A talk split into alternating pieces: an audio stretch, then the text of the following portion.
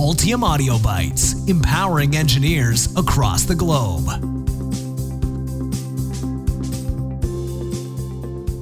I was in high school before I considered engineering as a career outside of the engine room on any Star Trek show, although subconsciously I was definitely interested in it. The signs were there early, considering I could name all the chief engineers from Star Trek. The deal was sealed, though, when I was ridiculously excited to receive an ESD grounding bracelet as a gift. Don't have one in your jewelry box? Well, it's composed of elastic webbing with a wide metal strip that goes against your skin and a cable with an alligator clip that you attach to ground. We only had dial up internet at the time, but that didn't stop me from spending hours waiting for pages to load so I could figure out how to ground myself. Armed with my bracelet, I convinced my friends to hire me to upgrade their computer's RAM, or just let me open up their computer. Using grounding to protect from electrostatic discharge is necessary at many stages in your product development. When you're handling sensitive products like RAM cards, good practice includes using an ESD mat or grounding yourself. You can also provide grounding protection from your products by designing them properly it's better to apply good grounding practices to your PCB design and reduce the dependence on the safe handling practices. As Spock would say, it's illogical to assume that all future customers or installers will obsessively ground themselves when handling sensitive products. Use ground planes. There are a number of ways to utilize grounding for ESD protection, but first and foremost is using a ground plane. Although it's not always feasible to use a multi layer design, the ground plane can really help you out if you're concerned about ESD protection. As you know, a sudden voltage discharge will induce electromagnetic fields. A properly connected ground plane can reduce the damage from this by routing the current away from sensitive components. Using a ground plane gives you another way to reduce the area of circuit loops in power to ground traces when you reduce the area of circuit loops, you'll decrease the total EMI induced within the loop area. That, in turn, decreases the corresponding current that can flow into components where it shouldn't. Protect your ground planes. For all the good a ground plane can do, it can also act as a direct path to your sensitive components if an ESD pulse discharges directly into it. To prevent this sort of damage, remember to use TVS circuits between the power and ground on sensitive components to divert the induced currents.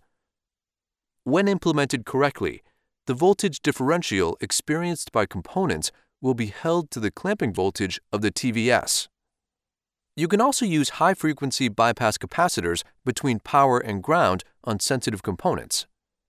The capacitors will reduce the charge injection and voltage differences between power and ground keep those capacitors and your TVS close to the components you are worried about protecting.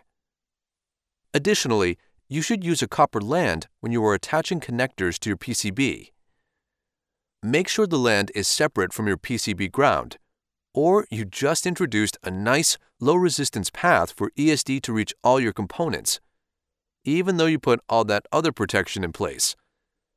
And, in general, you should minimize path lengths wherever you can. Use a chassis ground. Similar to grounding yourself and a computer tower case before you start pulling things out, you can ground the external casing of your product. By allowing your board and chassis to share a ground, you can improve the grounding of the entire system. One of the easiest ways to implement a chassis grounding is to include a chassis screw that connects the ground plane to the chassis. However, you need to make sure you're using adequate standoffs so the components aren't crushed or shorted to the casing when the PCB is screwed on. Additionally, grounding with the chassis screw makes ESD protection circuits more effective when you're using transient voltage suppression at inputs. Remember, you'll want to separate the chassis ground from the digital and analog ground by using inductive components. That way, a discharge into ground won't accidentally be shared with all your other components. If you are designing high speed circuits, you know they are always more difficult to optimize for performance. This is especially true if you're routing across multiple ground planes, like a chassis and a PCB layer, the best case scenario is that you can connect the chassis ground directly to an earth ground. If that's not an option, you should keep all your ground planes tightly coupled to each other. That will help to minimize any ground shifts around key components. When you use an earth ground on your chassis, Texas Instrument recommends that you should keep it immediately adjacent to both the ground on your TVS and to the ground of the expected ESD source, usually a connected shield on the input. Incorporating good grounding into your design can save you from a lot of damage caused by awkward or inquisitive fingers, however well intentioned. And while it adds an additional layer of complexity to plan for your casing and standoffs, it can save you a lot of time respinning your design. One PCB tool that can help manage the added complexity is Altium's 3D clearance checking. By letting Altium manage the physical spacing of your board and case, you can focus on the rest of your design. You can get started with Altium now and get it right the first time.